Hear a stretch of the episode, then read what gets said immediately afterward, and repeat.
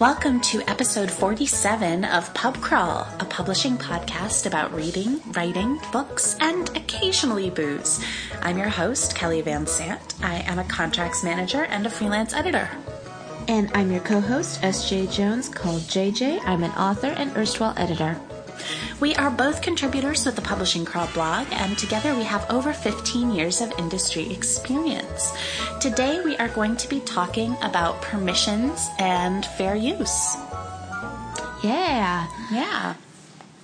So, this is again another installment in our Publishing 301 series, and we wanted to get a little bit into this um, because this kind of goes along with our licensing and intellectual property idea, but the concept of fair use, as most people know it, um, or most people think they know it, is actually not what legally fair use is. Mm-hmm. Um, Kelly has more about this than I do. Um, yeah, yeah, fair use. Well, I mean, let's let's start by talking about permissions because fair use is kind of like the exception to the rule. So let's talk about the rule first, which is permissions. Um, permissions are a big part of the publishing world. Both granting permissions and obtaining permissions are a big part of what publishers do. Um, granting permissions is when people approach the publisher or the rights holder. Sometimes it will be the author directly if rights have reverted. Um, someone will approach the rights holder and say, I want to quote a portion of this work or I want to use this in my my class to teach a unit on something or I want to use this to quote in my own book or I want to create a documentary and have these quotes read aloud as part of the script or you know whatever. They want to take a portion of a copyrighted work and use it as a part of a different copyrighted work. And so in order to do that you need permission. Um, my first ever literary agent's job. Um, when I was working at a literary agency, I worked for the director of subrights and permissions, and we represented the estate of Martin Luther King Jr. And if you can imagine, a lot of people want to quote Martin Luther King Jr. and so um, a lot of my job when I was in that position was processing all these permissions. And sometimes permissions are granted free of cost. A lot of times for schools, um, you know, for classroom use or for really limited audiences or for non-commercial purposes. You know, sometimes people will be making like a family reunion booklet and they'll want to put quotes in their you know little pamphlets or whatever or for a school play or for you know some something that's not going to generate a profit. It's just for personal non-commercial use. And sometimes but not always those smaller personal use um, requests will be granted at free of charge or at a very reasonable charge um, if it is for a commercial use or for something much larger, permissions can get really expensive and can run anywhere from a couple hundred dollars to a thousand plus, depending on the property and what's being, um, what permissions are being granted. So anytime you're going to be granted a permission as well, it's always going to be non-exclusive. More than one person is going to be able to get permission to use that thing. Um, you know, so you also know that going in that you're not going to be the only one who's going to quote this thing or whatever else. So that's part of how publishers grant permissions. Publishers also obtain permissions sometimes on behalf of their authors. Sometimes authors have to obtain permissions themselves directly. Yeah, it is um, kind of a little bit like passing the buck. To be honest, nobody wants to ask for permissions because no. it's a legal headache. Mm-hmm. Um, so sometimes the publisher would be like, okay, well, if you want to use this, then why don't you go ahead and contact the estate? And then, and, and then the author is then left to find out who to contact, where to get, you know, so often sometimes the, the author may decide, you know what, it's not worth it to quote this in what I'm trying to do. So, dovetailing with that, I want to talk about copyright. Yeah. Because it's probably a relevant thing to talk about when it comes to permissions. So, copyright is um, something that the publisher, one, the publisher does for you. So, don't copyright anything that you write before it's submitted. Don't do it. I've had people do that, and it's a huge headache. Just don't. So, but yes, the the publisher will put, will register the copyright in your name, mm-hmm. um, and then I believe that in the U.S. anyway, copyright lasts for the lifetime of the author, and then seventy five years beyond death. Isn't that right? I thought it was either seventy five or seventy nine. I actually can't remember which, but it's around there. Yeah. Um, so when, once the author has passed, then generally the author's estate will handle permissions as long as the copyright is in the author's name. Mm-hmm. And then we get into something called public domain. So a lot of works are in the public domain. You know, the works of uh, Sir Arthur Conan Doyle are in the public domain. Um, a lot of older novels are in the public domain. Domain. So a lot of um, Jane so, Austen, Jane Austen, uh, anyone can essentially quote freely or use material from works that are in the public domain. Um, so often, sometimes if you're trying to find a quote and it's still within copyright, it just may be easier to kind of go into the public domain and look for something to quote from there instead. Uh, but that is the way copyright law in the United States works. I am not entirely sure how it works in other countries. It may be different. Mm-hmm. Um, yeah. yeah. and it's 70 years. I just looked it up. So okay, it's 70 the, years. Yep, so it's the lifetime of the author plus 70 years. Um, so you are obtaining permissions if you want to quote, or things will, you know, permissions will be obtained for properties that are still under copyright. So we should probably should have defined that first. But anyway, yeah, good, good to know. Um, yeah, so publishers or authors, a lot of times it is the author is required to obtain permissions, and you'll know because this will be in your contract. if you are responsible for obtaining the permissions, it will state um, what permissions you need to get and how to get them. Usually, the publisher will have a specific form that needs to be filled out on their specific form because that their form obviously has all of their legal bases covered. So you need to use, you know, their specific forms. They'll provide you with those.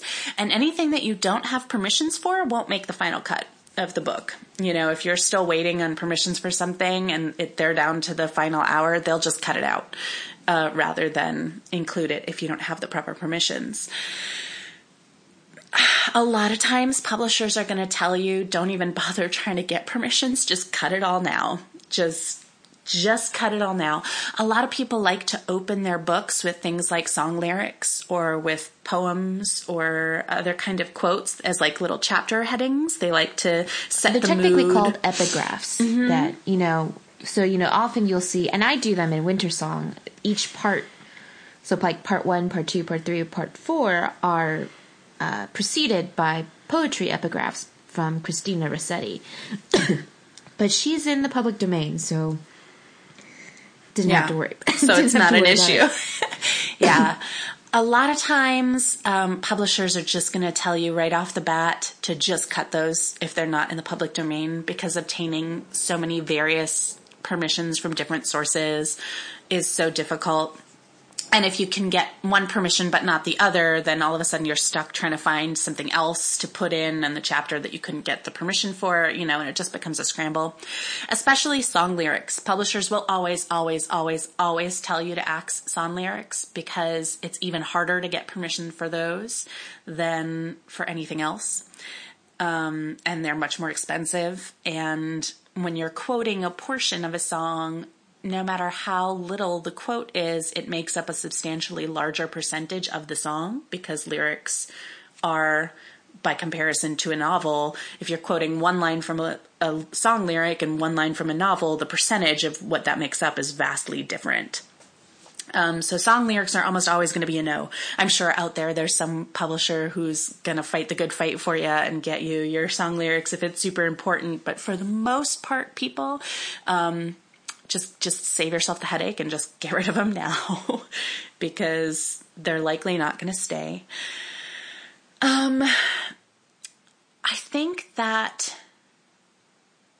that kind of leads me a little bit into fair use. So maybe I'll I'll go toward fair use now, and I will um, kind of go back and we can round out our permission discussion.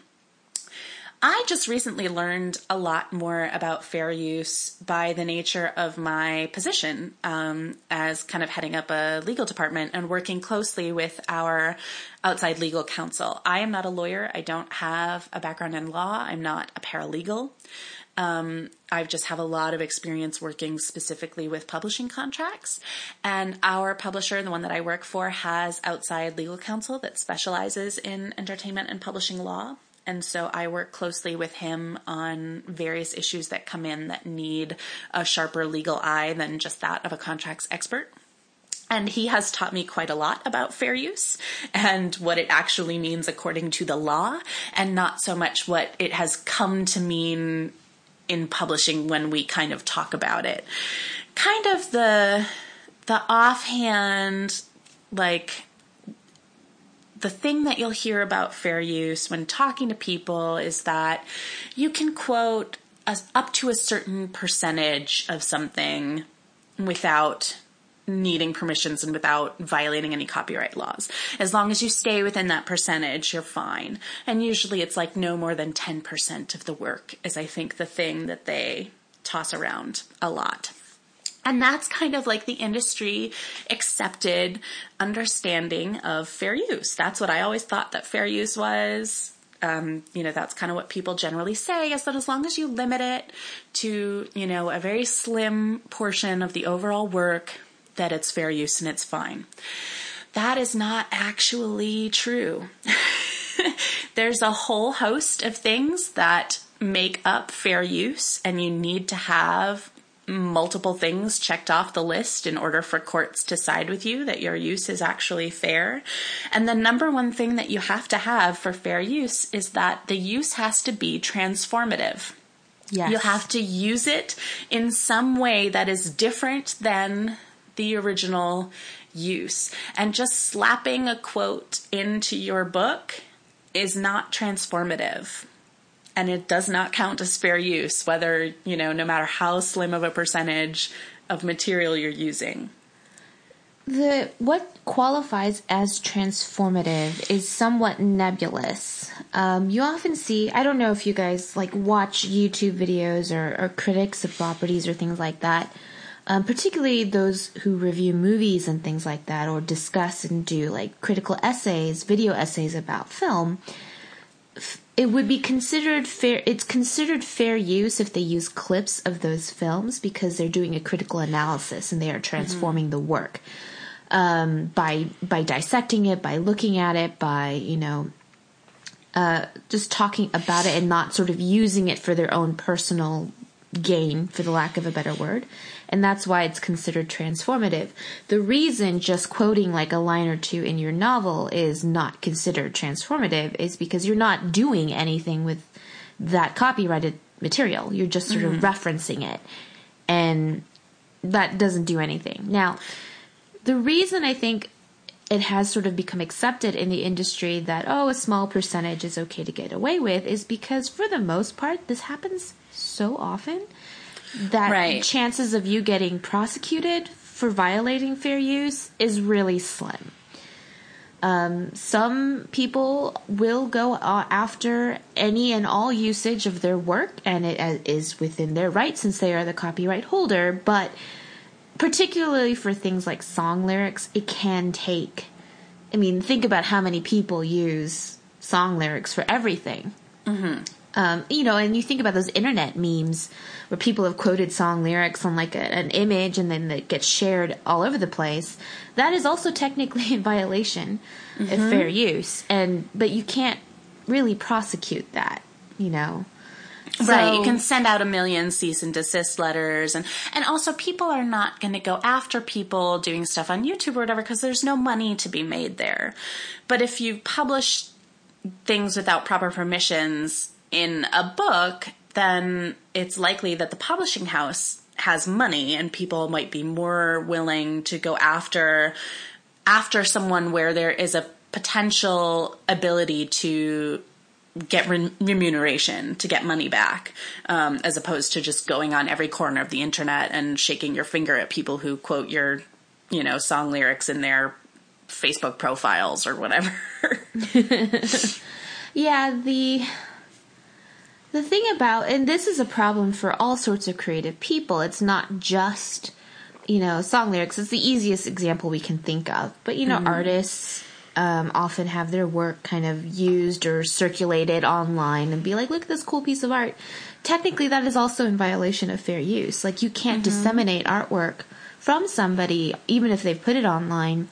And a lot of times, most artists are pretty cool about it, and they're just like, as long as you credit me, right? You know, you can you can reblog it on your Tumblr or whatever. Um, but technically, again, that is also in violation of fair use and of their copyrighted work. The other thing, so this is becoming increasingly more and more common, is that you often find sort of swag and merchandise that is inspired by or takes quotes from books. um, and there is a real gray area legality wise because technically, for the most part, the author retains the subright or the, the right to merch of their own material. Right. And so technically all those Etsy shops that have those beautiful prints with quotes or referencing characters or things like that that they have for sale are in violation of the copyright. Um, but the reason I say it's gray is that because a lot of times the author will just kind of they encourage right. it in many ways because you know they want other uh, other their fans to engage with the work and this and this and that. But technically, weirdly, if you do it without the author's permission, the author then has the ability to kind of turn their head aside and be like, "Okay, that's fine." But if you actually approach the author directly and ask for permission, then the legalities get way more complicated.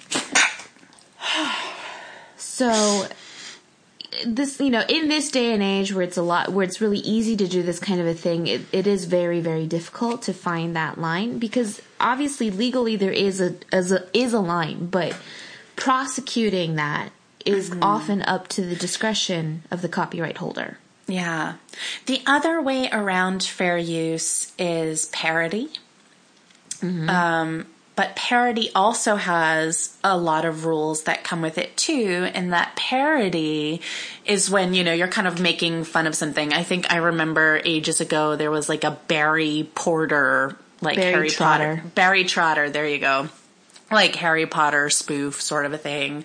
Um, and you see them everywhere for all kinds of stuff. You know, they're, they're parodies of things. Um, but there are rules about that too. A parody has to comment upon the original work. It can't just be something funny in the style of. That does not clear you from permissions use just because you change some names and letters around and make it funny. You actually have to have the parody work be a commentary on the original work and therefore it is in that sense also transformative. There was a law case um, decided that someone had published a book um, about a high profile legal trial and they had published it in picture book form in the style of Dr. Seuss, so like rhyming with like illustrations. And it just told the story of this legal trial that had played out in the United States. And they were sued and the courts they they brought a parody defense. They said, you know, we're telling the story in Dr. Seuss and the picture book and all this stuff, and the courts decided it was not parody because it didn't actually comment on the original material. It just told the story of this person's life and their crimes in a specific style and way, but it didn't provide any commentary on it at all. And so the parody defense was rejected. And so that's another place too. If you try to wave yourself off and say, oh, you know, I'm parodying it, it's fine, you still have to be transformative in that use. Yeah. And I think I do want to segue into plagiarism. Mm. plagiarism is kind of one. I don't think anyone has really ever brought plagiarism to court that I can think of. Um, because often plagiarism really deals with not necessarily intellectual property, which you could which you could prosecute in court. Plagiarism is the use of someone's words, but just slightly tweaked, mm-hmm. um, and then passing those words off as your own. Yeah, it's claiming someone else's work as your own, essentially. Yes, and it is very, very difficult to prosecute, essentially, because you would have to essentially establish a trail or a timeline with proof that you know you're the one who wrote it first at this point and that point and then the person that you're bringing the suit against would then all could just be like well I was inspired by this and that and it's really really really hard to prove so as a result I feel like a lot of plagiarism scandals, you know, blow up online as people learn about it, and then kind of nobody knows what happens or what the outcome mm-hmm. Of the the plagiarism is. Generally, if a book, if some, if a if a work is found to be a work of plagiarism or have significant passages plagiarized, it, honestly, it can depend because sometimes the publisher may decide that the better part of discretion and dignity is to actually just recall the book mm-hmm. and cancel it and not publish it. That's probably the easiest way, you know, so that the person who plagiarized doesn't profit off off of the plagiarized work. Um, but it can also be like depends like if if the amount of that's plagiarized is like a line or two here or there again that is extremely hard to mm-hmm. call um, and it could be a very much a personal thing so and specifically that is what plagiarism is when you're taking someone's work and not necessarily the idea, their work, their words. Right, because ideas cannot be copyrighted, guys. Yes. Often I see a lot of, you know, people or, or um, reviewers being like, oh, they stole this idea from this person or they stole this from that person or blah, blah, blah, blah. You can't, that. ideas belong to everyone mm-hmm. and it's only how you how you write that story that differentiates one idea from another. You mm-hmm. may have premises that are incredibly similar, but in execution, the books might be are usually entirely different because the writers who wrote them are two different people. What would make it plagiarism is if the premises were the same and significant parts of the actual writing were the same mm-hmm. or right. really, really, really similar yeah. in terms of language construction, character, mm-hmm. name, like things like that. Yeah. But actual ideas are not copyrighted. Yeah, it's really difficult. When I was in college, actually, um, someone plagiarized one of my papers. And really? yes, and she was in my class. and submitted it for workshop after I had workshopped my piece. And it was a persuasive personal essay writing thing, so it was nonfiction. Um, and she'd plagiarized like parts of my life because it was like a personal, like, you know, thing. It was really, the whole thing was really horrible. And we had to go through this whole disciplinary thing where I had to, you know, stand up there and say, this is my work, this is how I did it, you know, whatever. Um, it was really difficult and emotionally taxing, and it felt really violating at the time. So, I, I can only imagine how it must feel to be a published author and to feel as though someone has taken your work. Um, you know, that's a really horrible feeling to have. Uh, but again, just ideas themselves are not copyrighted. You have to have an actual tangible work that somebody has taken. And this is also why, have you heard about this where some people with queries will want agents to sign non-disclosure things before you before they read they'll send their query. First of all no agent is going to do that. And um, and second of all it's it's it's just a preposterous idea if you know about how copyright and intellectual property and non-disclosure agreements work. Um, agents can't sign that because I, ideas are in the ether. If you write a book about a superhero princess and someone else writes a book about a superhero princess and the agent picks up that other book, you can't, you know, press charges against the agent for working with another client who had a similar premise to your book. Like it just doesn't work that way, guys. No, I mean, there are some probably less than great or maybe some slightly shady business practices. Yes. I have seen where, you know, someone talks about the premise of their book and then the agent who heard it is like, that's a good idea. Maybe I'll get someone in my own roster to write something similar. Yeah. And that's not great. It's not great. It is technically legal, but yep. it is not ethical. right. And that ultimately, you know, comes down to the agent and you, you know, everybody has to just hope that we're all working with the same basic set of principles and, uh, and trying to do our best. But yeah, I've heard of situations like that too, and it, it does suck. Um, it's also a lot of this like trend jumping where one thing makes it big and all of a sudden everybody tries to jump on that bandwagon by writing something similar. Um, you know, it's not plagiarism. It's not, you know, copyright infringement. You know, there's something that's in the zeitgeist that causes people to subconsciously pick up on it and then write things about it. I mean, mm-hmm. even in like the late 90s, we had two movies about asteroids hitting the Earth and destroying it. We had Armageddon and Deep Impact and they are two entirely different movies, but premise wise, they're more or less the same. You know, so it's it's often you know something happens often that you know people subconsciously pick up on these things, and that's why you do get trends. It's not that people are consciously writing to trends; it's just that these trends are kind of in everybody's the back of everyone's minds and that's why they, they may be writing toward it so i mean it can depend like the dystopian thing generally there's one property that opens the gate. So there's like, you know, that Twilight opened the gates for paranormal romance and, you know, the Hunger Games opened the gates for dystopian.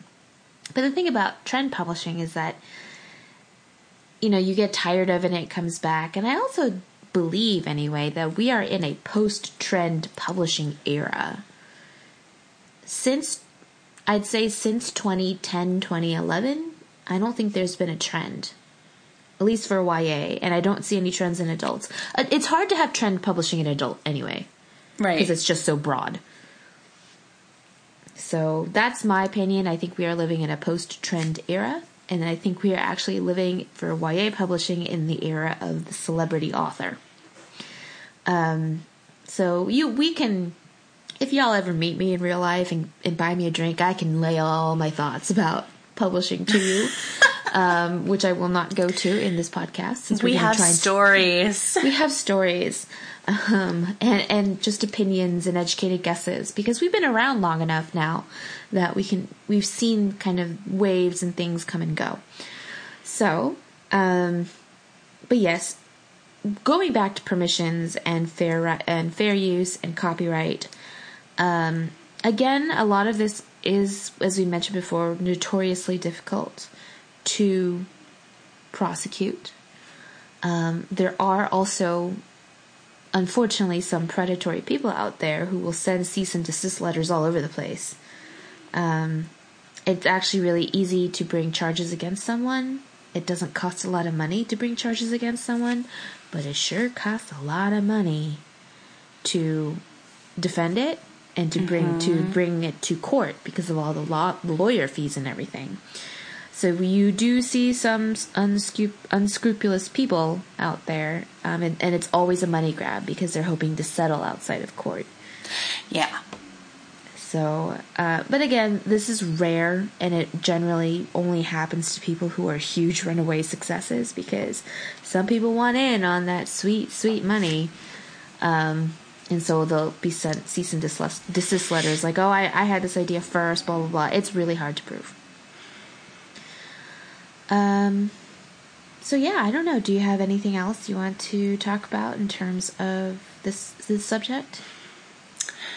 No, I think that's really the basics of all of it. I mean, of course, you know, with any topic, you can go really deep if you want to. we could go to like a 501 level of uh, permissions and fair use, but in general, I think we've we've covered the basics of what people need to know and and probably illuminated a lot of concepts for people. You know, like I said before, I wasn't fully aware of the actual meaning of fair use legally until this past year when it became relevant for my job. But up until then, I'd always kind of just known the accepted industry standard of fair use. Um, and so if I didn't know that, I'm sure that lots of our li- listeners didn't know that. Yeah.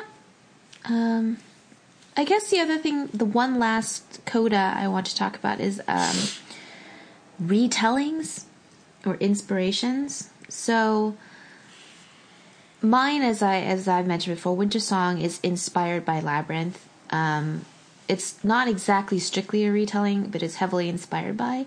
And I have been asked, like people like, oh, how is this not copyright infringement? And I said, well, it would be copyright infringement if I used the characters of Sarah, Jareth, Hoggle, etc. Mm.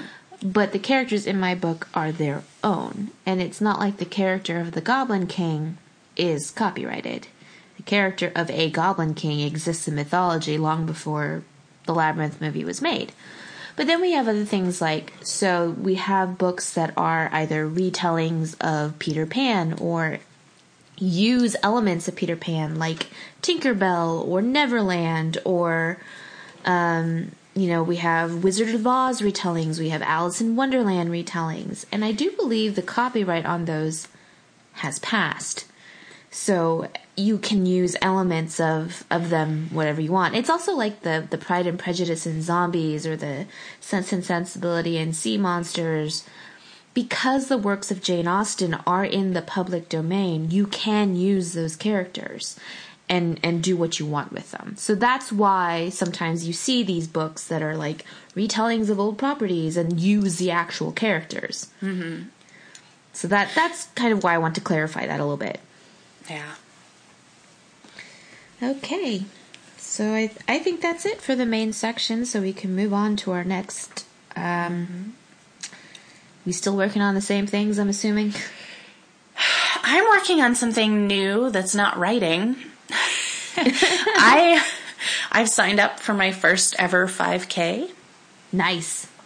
Yeah, I'm not a runner, you guys. I, I realized today when I was signing up for my first ever 5K that I have never in my entire life run so much as a mile before.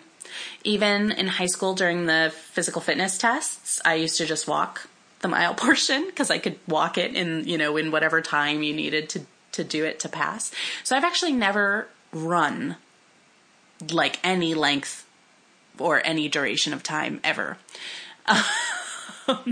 but as part of my quest to get healthier, and to be more active and move my body for both my physical health and my mental health, especially.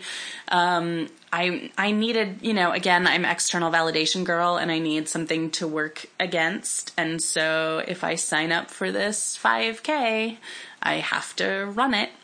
So I signed up. I told my family. I put together a training plan that starts tomorrow. So you guys can all come find me on Twitter, where I will be bitching and moaning about running and how horrible it is.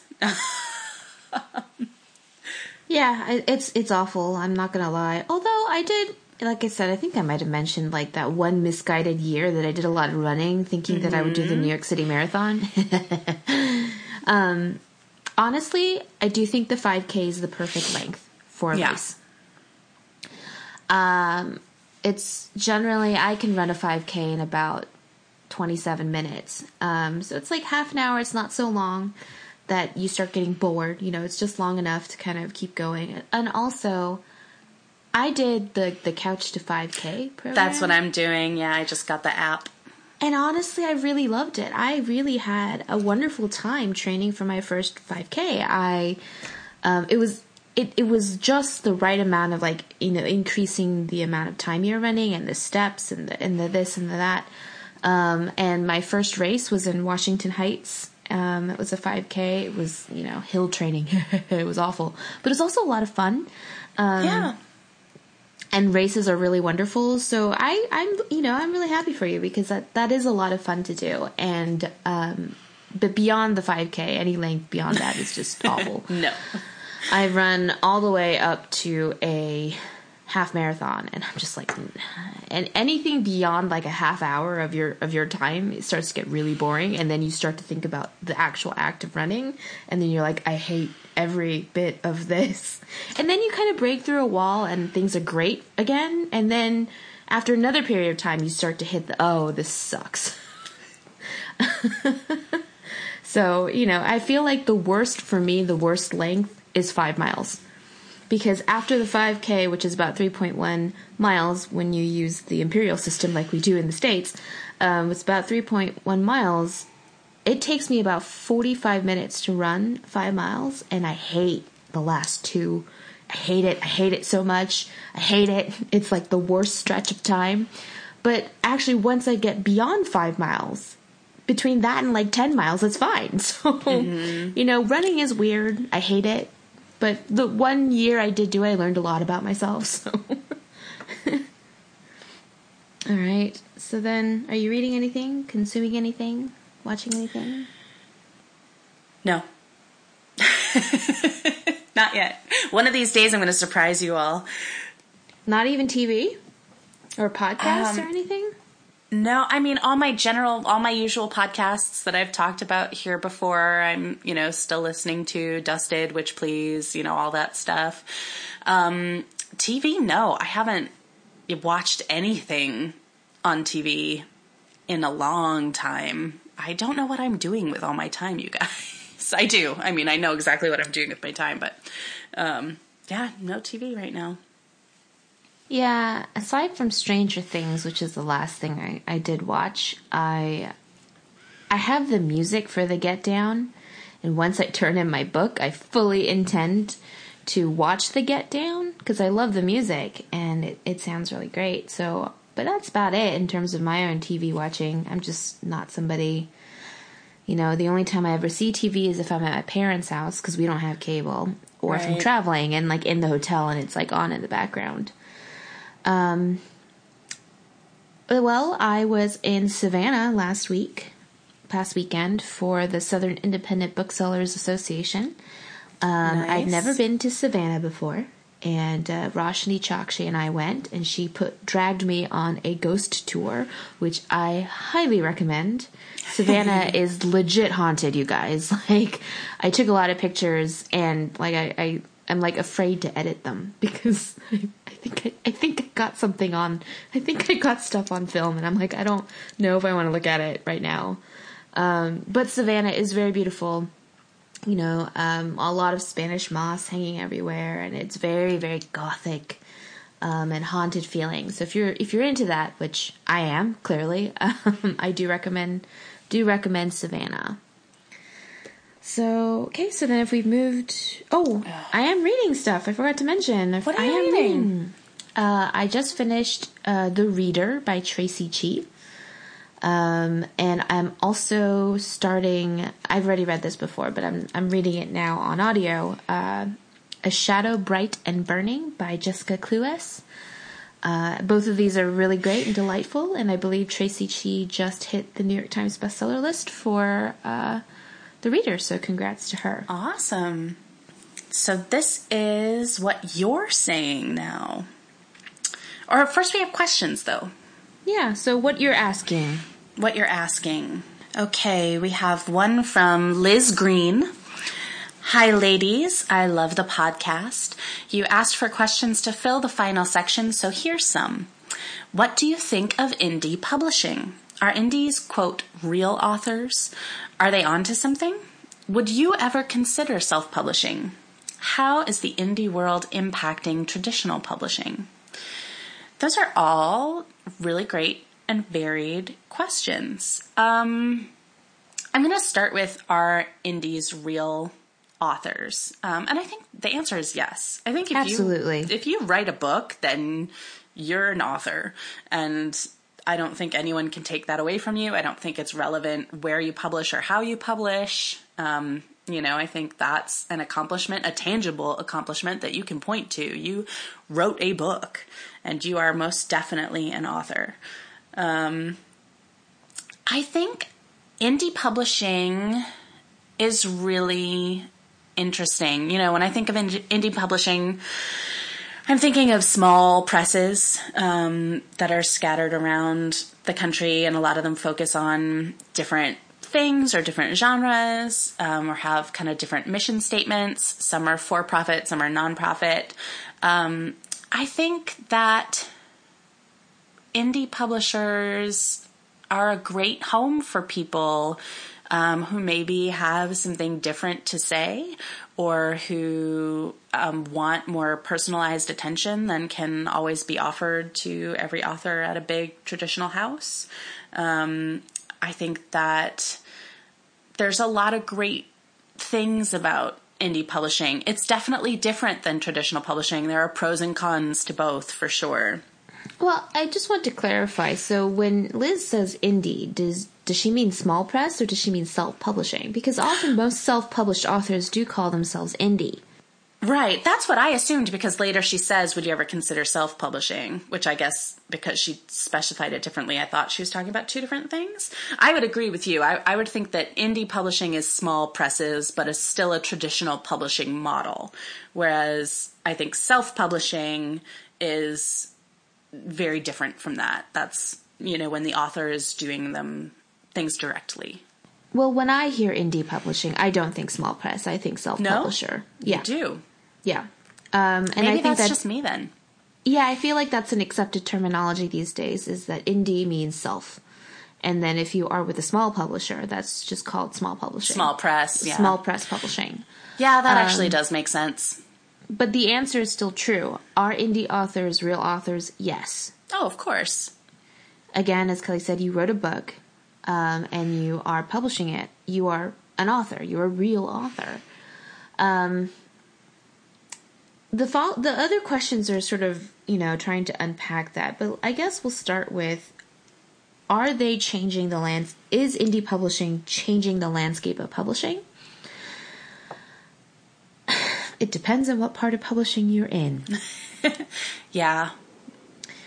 I mean, to be completely honest, for children's fiction, indie publishing is more or less non-existent. Mm-hmm. Um, for children, for kidlit, print is still king. It outsells e by pretty huge margin, to be oh, honest. Oh, absolutely. And the reasons for this in kidlit are you know, a lot of reasons for this, partially because it's parents buying books for children when and maybe children don't have an iPad or a Kindle or Kobo or whatever, they don't have an e-reader and they don't have their own dedicated dedicated account to buy books on. So a lot of times print is just because the parent has made the buying decision and given. When you get to YA for teens, teens love the object of a book. They love it you know it's it's a sentimental thing for teens and i remember when i was a teenage girl i collected a lot of objects because they had sentimental value to me. And the other thing about print books for teens is that they can share it with their friends. And that's a big part of socializing as a teenager is when you're sharing books with people. And this is what I mean by when I said about YA publishing is entering the age of the celebrity author. You have all these events for really popular authors, these long lines with these teens who are just there to see the author and to be in their presence and to get their autograph or they get their their signature in the book and then, then they can have the book and it's a sentimental thing. So for Kidlit and YA, I would say self-publishing is not a thing. Mm-hmm. It doesn't really exist. Yeah, no. I, mean, I, can, I know as a parent, I have never bought my child an ebook where we just buy her physical picture books. Mm-hmm. Um, and the other thing is like for indie YA, it's it's harder to get the word out about indie YA because again, print is so key for the way teens connect and find books. They still go to a bookstore and they still buy books there.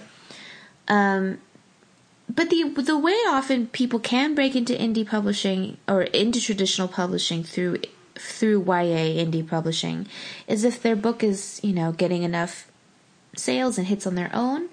Sometimes um, a publisher will pick that up and then produce a print version of it because a print version of a YA novel sells infinitely more copies than mm-hmm. ebook versions of YA novels. Now, the people who buy ebook versions of YA novels tend to be adults, not teens themselves, not the audience for whom the books are, are meant to be read. Now, other areas of publishing where you can make quite a bit of money are the adult genres, particularly romance. Yep.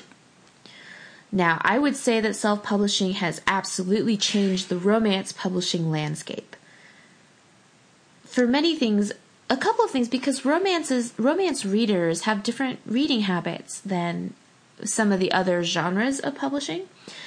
For one, a lot of romance readers are mass market readers, and um, so mass market paperbacks are generally much cheaper than you know like a you know twenty five dollar hardcover that you get, or even a fifteen dollar hard paperback of a of a previously hardcover book. So they're much cheaper. They're just generally like seven ninety nine, eight dollars. The other thing, because the price point of a romance novel is generally much lower, romance readers tend to consume a lot more of them. So mm-hmm. most of us, when we read books, we tend to read them just at a much slower pace, I think, because a lot of, and I was talking with my friend uh, Sarah Lemon. She her book is coming out in in March of 2017. Done dirt cheap. It's really excellent, by the way. But she and I were talking about it. I myself am not a romance reader, but she is, and so we were sort of talking about what we look for in romances in general, not just romance novels, but just in romances. And she said that when she reads romance novels, you know, category romance novels she's reading for the trope. So she's looking for a specific trope, specific character types, and specific situations. And because of that, you can consume a lot of romance novels in a short amount of time. And that's why there are so many romance novels out there, um, because of the way mass market publishing works. So in the era of self publishing slash ebooks, the price point of a romance novel got dropped even lower because it's now much cheaper. The biggest readership of romance is are adult women who have their own disposable income, so they were the first adopters of the e-reader and they were the first adopters of the ebook as a format because they were much cheaper. And again, they were able to consume a lot more work. And so, where the advantage came in, where the transformative nature of self publishing came in for romance, is that when you are a romance writer and you know how to edit and uh, find a copy editor and you know make a cover, you can do that relatively cheaply. Not like not cheaply as in like cheap quality, but you can do it relatively inexpensively. And if you price your book just right, which is less than what's coming out from a traditional publisher, because the way romance readers read books and they're looking for a trope, if your book fulfills those tropes and what they're looking for, their catnip, so to speak, then they'll buy you regardless of whose publishing name is on your spine or, mm-hmm. you know, in the description. So, in that respect, yes, I would say that indie publishing has changed the landscape of romance publishing. But, and here's the thing, and a lot of my friends who do publish, who are indie authors, who are, quote, hybrid authors, have discovered that the books, their books do better when they are uh, older and have heavy romantic elements. So a lot of my friends who indie published YA have discovered that a lot of the feedback that they've gotten is, oh, this would be great if it was older and, you know, the romance was more adult. And that's often why. So for a while in publishing, there is this concept of new adult, which is YA but slightly older and a bit more mature. New adult, as it was initially intended to be, just didn't pan out. So, but what has happened to the category of new adult is that new adult has basically become contemporary romance, young contemporary romance. Yeah. And that does really well in indie because it's a romance you know, and it's got a lot of the YA tropes that people like, but it's like it's the adult part that gets readers to pick it up. I don't think of very many actual teenagers who read new adult. Um, so, and then, you know, there are others like science fiction, fantasy. Often you can, you know, it, it's a little trickier, I think, to get a huge runaway breakout success in indie publishing as a sci fi fantasy author, but it can definitely happen. I mean, look at The Martian, that was self published before it became its huge success. Um, I believe Sleeping Giants by Sylvain Neuvel was also, uh, you know, a, a self published work before it was picked up by traditional press. Um, I believe the same thing with mysteries and thrillers. There are, um, especially if you have an established series. Um, so, like Janet Evanovich, she kind of writes sort of women's fiction slash mystery adventure type books. And she was with a traditional publisher for a very long time and then decided to go indie with it because, you know, this is a long established series. So people who buy her books at that stage are buying her because they're committed to the series itself um, and not necessarily the physical object of the book. So, in those ways, yes, I think indie publishing has changed the face of traditional publishing, but otherwise, traditional publishing just keeps chugging on, keeps going mm-hmm. on. You know, everyone perennially, there's always like, oh, print is dead. Print is not dead, you guys it still it still exists, and if uh-huh. if nothing else, even if adult in adult print goes away, it will last forever for children. So, yeah, yeah, I agree. Mm, would I ever consider self publishing? Yes, I would. If mm-hmm. I again, if I were to write in uh, adult romance, I would probably consider indie publishing. Uh, also, if I wanted to write short stories set in my worlds, because short story is really hard to write in print, but you can, you know, quickly copy edit that and you know format that and get a good cover for that again relatively inexpensively put it online for like 99 cents and you know people who are into works that I've already written and want just like extra stories in it then I would absolutely consider self-publishing so anyway do yeah. you have anything to add no, I, I agree. I would self publish, um, particularly romance, in a heartbeat. Mm-hmm. We have another question from Ellie. Ellie says, I love these podcasts, especially the recaps. They're really important because I love reading them at work when I can't listen. JJ does all of our show notes, you guys, exclusively. I have never once done the show notes for this show. She does a lot of behind the scenes work for this podcast, and it's amazing. So thank you, JJ. um, do you guys think you could do one on author newsletters? When to start them and what services you use? I'm going to let you field this one because you have an author newsletter. I do. I actually really love the newsletter. Um, I have been around the internet long enough to see trends come and go. So I'm old, you guys. Um, but so back in the 90s, a newsletter was definitely um, actually still in print. You know, you know, people would indie publish like zine, zines, zines. Is it zines? Zines. zines would you know publish zines and send them out with bits of poetry and stuff like that. Um, and I definitely was into zine publishing as well. Of course, in the '90s, I was still like 10, 11. But um, anyway, and then as the internet kind of came on, then we had um, sort of the confessional live journal slash Xanga era of the internet. Oh and then God. that. Yeah, I know. and then that sort of moved so like i would say like early 2000s to like 2000 mid 2005 like 2005 was like the era of the confessional live journal Xanga era. And then beyond 2005 to like 2008 we had the blog.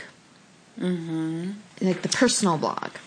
Um, and then sort of beyond 2008 the blog is kind of just dropped off. I think the blogging environment is much different than it was, you know, eight years ago. Yeah. R.I.P. Google Reader. Yeah, I know. R.I.P. Google Reader. I mean, it's not to say that blogs don't exist, but now blogs are much more, you know, niche.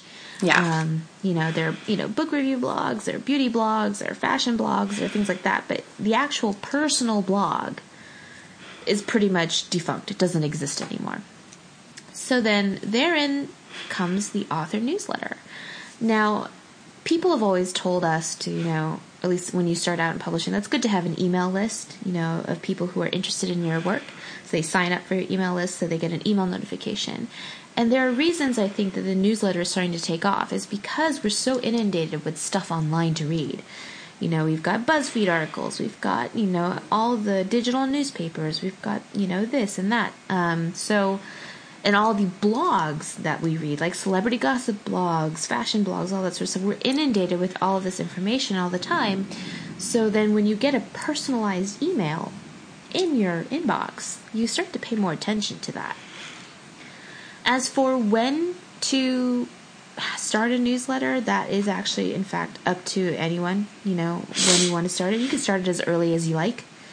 Um, start gathering um, emails from people. I started mine.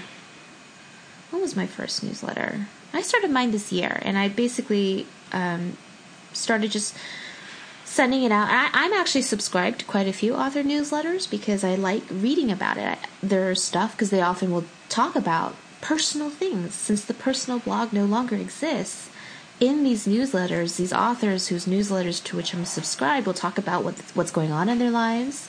They will talk about what they're reading, what they're listening to, and also they will often list um, events that they're going to that you can see them at.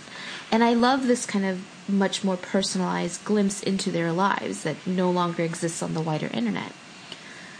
Um, so that's as somebody who is subscribed to newsletters. As somebody who creates newsletters, I, on a purely mercenary, mercenary level, you can rely on newsletter subscribers to genuinely be interested in your book because they took the effort to sign up for it. Mm-hmm they took the extra two seconds it took to like type in their email in your subscription box and hit send and confirm that.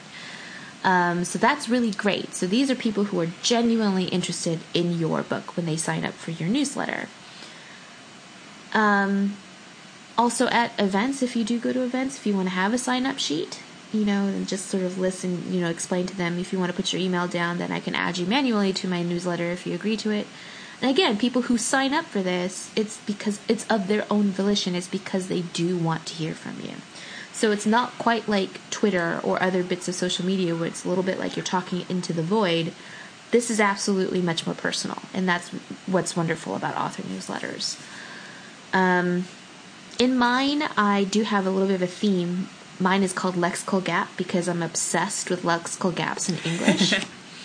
Kelly knows this about me. I mean, she's known me forever. I Very collect true. like I collect like weird German compound nouns because I just love them, and I share that with people who are subscribed to my newsletter just because I like it.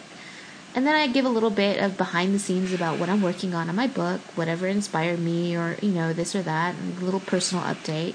Sometimes I'll you know add a recipe that I created or if people have asked me questions about writing that they wanted answered, I'll do that. So it's a little bit like you're fostering your own community when you have a newsletter. Um, so I, I do recommend them. I love them. There are plenty of, of news newsletter uh, like agents out there. I use Mailchimp, um, Mailchimp, as Serial would remind you. Hey, hey, Mailchimp! I would I would take a sponsorship. By the way, if you guys for sure for sure. Um, but I believe Google also offers, you know, newsletter options. There's, you know, I think something Monkey. There's quite a few out there, you know, if you mm-hmm. want to look around and, and check. Most of them are free um, until you reach a certain threshold of subscribers. Um, so, I mean, I don't think it hurts to start one up now um, and slowly build your list. Um, you know, I I've had mine for a couple months and I have a pretty healthy list size and you know, I haven't actively really gone out to to build it all that much. I mean, I had people sign up, you know, when I revealed my cover for Wintersong and things like that. But it, the other thing about a newsletter is you don't have to do it if you don't want to. As with everything we've discussed before, any social media, any promotion, anything that doesn't jive with you, then don't do it. I created a newsletter because I read newsletters and I like them and I like doing them. But if I didn't, then I think people would be able to tell. So So, yeah. Do we have any other questions? Um, our next question, we're actually going to paraphrase a little bit because it's someone asking for specific um, advice for their specific situation. But um, there's kind of two parts to the question. One is how to educate yourself about um, options for film rights. And the other part of it is how to get an agent when you already have a contract from a publisher. And the first part regarding options for film rights, um, I have actually never worked with film rights. It's like the one part of publishing I don't have personal direct experience in. Um, you know, generally options work by um, people will option the rights to your book for a limited amount of time. You should always make sure that that limit is clearly defined um, so that you know when those rights are going to revert. Um, if during that option period they do decide to go ahead and purchase the rights, because what they're doing with an option is they're just essentially calling dibs on it. They're like, no one else can buy this while we think about whether or not we want to make a movie out of it. We're going to think about whether or not to make a movie, and while we think about it, no one else can do anything, is kind of essentially what an option is. Um, if they decide to I guess there are three options. They can either let the option lapse when that time period is up, they can let it go, in which case the rights go back to the rights holder, either the publisher if you've licensed subrights or the author if you've retained them. Um, they can let it lapse. They can renew the option for another period and extend it and say, we still want to think about it. No one else can do anything while we continue to think about it yet again um, which is ideally the best situation for you, really. Yeah. if you just continually have your book optioned, is really like the ideal scenario. Yep, um, it's like um, consistent income. Yeah, but with no one, you know, taking artistic license with your work. So, um, so that's another option. And then the final option is that they could choose to purchase the rights. They've thought about it, they want to make the movie, and now they've got to buy it. So I would say when you have an option looming, the things that you want to look at are to make sure that the time limit for the option is clearly defined. You want to make sure that the steps are outlined for what to do next. If they want to purchase it, you know, it should be stated that they will purchase it for a sum to be mutually determined, you know, with other governed by a separate agreement, yada, yada, yada. Essentially, it should say if they want to purchase the rights, we'll talk about that in another contract. Um, you know, the time limit is really the big one. Um, make sure that those rights revert back after a limited amount of time. And uh, and yeah, unfortunately, I'm not a film person, so I don't know too much about the details of options, but I, you know, general contract language is kind of universally the same. You, you want to make sure that things are clear. You want to make sure that nothing is ambiguous.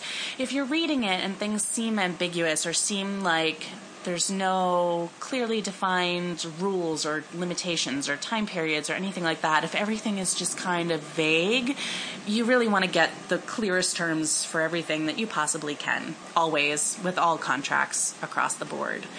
Um, the second part about how to get an agent when you are already um, under contract with a publisher. Usually, agents will jump at the chance to pick up a client who has already done the hard work of finding a publishing deal. Um, it usually, you know, says, okay, hey, someone has demonstrated that they're willing to invest money in this client. I don't have to do the hard work of submissions. I can just pick this up and run with it. Um, so most agents would really be excited about that. When you query agents, you should well, start it depends. Well, well, I do have a I do have a caveat too, which it depends on the. What were you going to say? It depends on. Well, it depends on a couple things. Depends on the publisher. Yeah, that was going to be my first my first thing. Was it depends, depends on, on, the, publisher. publisher, but it also depends on what stage of the contract negotiation you're in.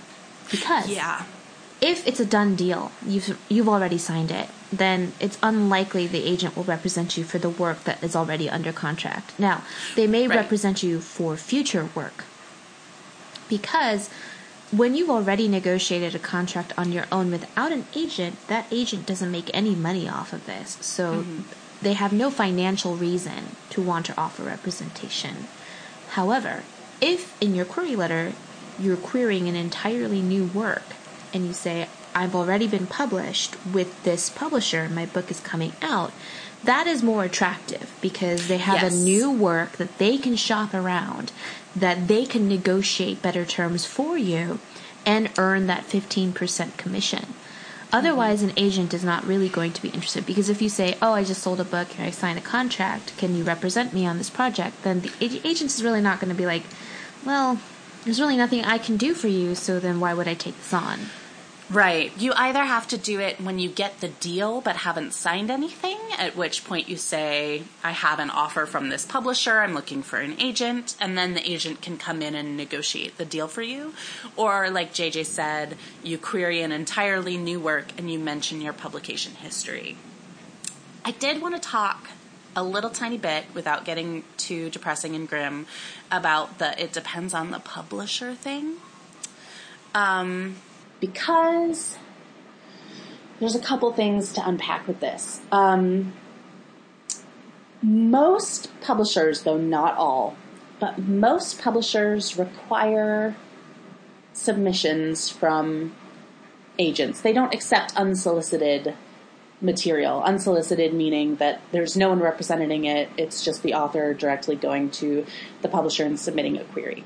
Um, some do. Some reputable publishers absolutely do accept unsolicited manuscripts. So, you know, there's an exception to every rule. In general, um, most legit publishers don't accept unsolicited manuscripts. There are a lot of, if not outright scam, then somewhat shady publishing establishments out there. And agents know who those places are. They, they are familiar with those places that are not strictly on the up and up. Um, you know, even if they're not outright scams, uh, there can be all kinds of problems with different publishers for different reasons. And if an agent is reluctant to engage with you when you have a contract with a publisher, it may be not not definitely is, but it may be a sign that your particular publisher is less than reputable. Um, I I hate to say stuff like that. I because I I do honestly believe that the majority of people in this business are savvy, intelligent people who are working to industry standards, who care passionately about their authors and their well-being and their careers and want what's best for them. Um, I don't think that publishers are out there to rip authors off. You know, I, I dislike that narrative that publishers are evil. Um, I don't think that's the truth. And yet it must be acknowledged that there are some predatory places out there. And if you are going it alone without an agent or with an agent who is really inexperienced, then you are more susceptible to falling victim to one of those predatory publishers. Yeah. I mean, Predators and Editors, of course, is a wonderful resource. Um, yep talking about not just predatory presses, but predatory agents. Mm-hmm. Um, the other thing is a lot of small presses. Uh, the reason a lot of agents are hesitant to publish is that they don't actually. A lot of small presses don't have the same reach into the print market that a, uh, even a mid-sized publisher would have. Um, and depending on what you write, it may be a deal breaker for some agents because you know, I mean, a lot of romance publishers are often digital first, and because of the way romance readers consume fiction, that's not necessarily a big deal. But if you are a, a kidlit writer, and your small publisher doesn't necessarily have the reach into the print market, or even more crucially, the library market, um, then it's almost for them kind of considering it's not worth it uh, if they don't have the contacts into it. And like and the thing is, obviously, a lot of small presses take time to grow. Um, so it could also be that the, the press hasn't been around long enough to establish a list, a backlist uh, like that, a reputable backlist. But um, you know, it, it it can it can depend. So when you know, or here's the other one: if you get an offer from a publisher and it's like a vanity press. Um, they're probably going to be like, yeah. no, that's, you know, that's not it. A vanity press, of course, will ask you to pay, uh, in order to publish your book. Yeah. There are also publishers that are arms of other publishers, if that makes sense. Like the um, profit making arm, the slightly exploitative arm of a more reputable publisher. So I would be careful. Um, but if you've already signed the contract and you have the book coming out, then that is probably the biggest reason why agents are saying no because they don't have any room to negotiate for you and they won't make a commission on what you make. So the best scenario is to just write a new manuscript and query that and explain that you have a book coming out with X publisher at this date. Yep. So we do have one last one from Twitter, and it's from Karima. And her question is how to break into careers in copy editing slash copywriting slash publishing slash etc. So I have written a couple of things on PubCrawl about this, which I'll put a link to in the show notes. Um, oh, and, and relevant to our small press discussion we had a little earlier, Kelly, there were people on the YA subreddit talking about small presses that I can put a link to as well in the show notes. But anyway, how to break into careers. Find an internship. yeah, internships suck, guys. I know they suck because you're working for free and that is hard and it sucks. And if you're in New York, it's almost impossible to work for free and live if you don't have some other source of income. And if you're not in New York, then it's hard to get an internship to begin with. Um, unfortunately, that is still a really big part of the publishing world um, it's kind of, you know, very much an apprenticeship type of industry, and it really does start with internships. That's for publishing specifically. I feel like you have more room if you're interested in copywriting because copywriting can apply across a lot of different genres. You can find work in the advertising industry, you can find work for PR, you know, online publications, any yep, sort of PR. communications sort of stuff. Mm-hmm. We'll generally hire copywriters, websites, technical websites. writers. Um, yep, all that. Um, if you're looking for that type of work, for strictly copywriting and copy editing work, um, you will most likely, when you apply for those kinds of jobs, need to pass a copy editing test. So make sure you know your stuff. Um, it really helps if you're versatile in both AP and Chicago style. Um, the more that you know, the more you can apply your skills to different types of projects, the better. Um, yeah, I mean, that would be my number one suggestion for copywriting and copy editing would be, you know, make sure you're up to snuff, take classes if you're not, be prepared to take tests with everything you apply to. Um, and broaden your reach beyond just the publishing industry because you can find copywriting work in a lot of different places. If you're looking specifically to get into the publishing industry, then internships are the traditional way to do it. Also, working with books in the book world at bookstores, being a bookseller, working in libraries, working with literature in some way become really familiar with books and, you know, transfer those skills into applicable skills for the publishing industry. Yeah. So think those are our last questions. Yeah. Thanks, you guys. I love that we're getting so many yeah. So then why don't we oh yeah, what what you are saying. Ah yes. Let's see. Okay, this is Okay. The best publishing podcast around from the writing student. Pubcrawl is a great source for learning about the publishing industry. The information the hosts explain, things like contracts and subrights, is in a clear and entertaining manner. I recommend it to anyone aspiring to a career in the publishing industry or with a wish to write for it.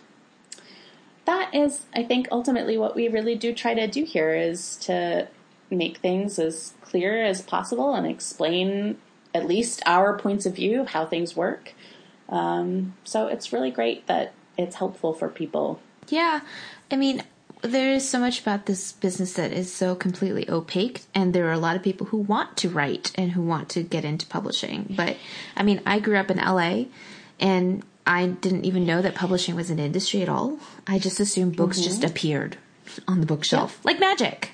You know, the book fairy yeah, just shows la, up. A la Athena out of Zeus's head, yeah. just fully formed. Just fully right formed. There. They just show up. Um, and I didn't really know that there was an actual industry behind this and how to get into it. So um, yeah, so we try to illuminate that and also about how to get published, you know, which is something that I know a lot of people want to do and it seems so confusing. Um, so we're trying to explain that as best we can to. So thank you for that review. Yeah. That is all for this week. Next week, we are going to be talking about warranties and indemnities, everybody's favorite section of their publishing contract. Yay! So, as, as always, if you want more, feel free to subscribe via iTunes, Stitcher, Podcast Pickle, or your podcast provider of choice. Also, if you like us, please rate and review when you get a chance as it helps other listeners find the podcast. If you want more Pubcrawl goodness, you can go to our website, publishingcrawl.com, where we have many more posts and articles about various aspects of reading, writing, and the publishing industry. You can also follow us on Twitter at PubCrawlBlog, as well as on Tumblr, Facebook, and Instagram at Publishing Crawl. You can follow me, Kelly, at Bookish Chick on Twitter or Instagram, or my website at penandparsley.com. And you can follow me, JJ, at SJ Jones, that's S J A E J O N E S, on Twitter or my website, sjaejones.com. Our theme music is Quirky Dog by Kevin MacLeod, and our logo is designed by Erin Bowman, the author of Vengeance Road, available now wherever books are sold. If you have any further questions, comments, or feedback, feel free to email us at publishingcrawl at gmail.com or send us an ask through Tumblr. Thank you guys so much for listening. Bye. Bye.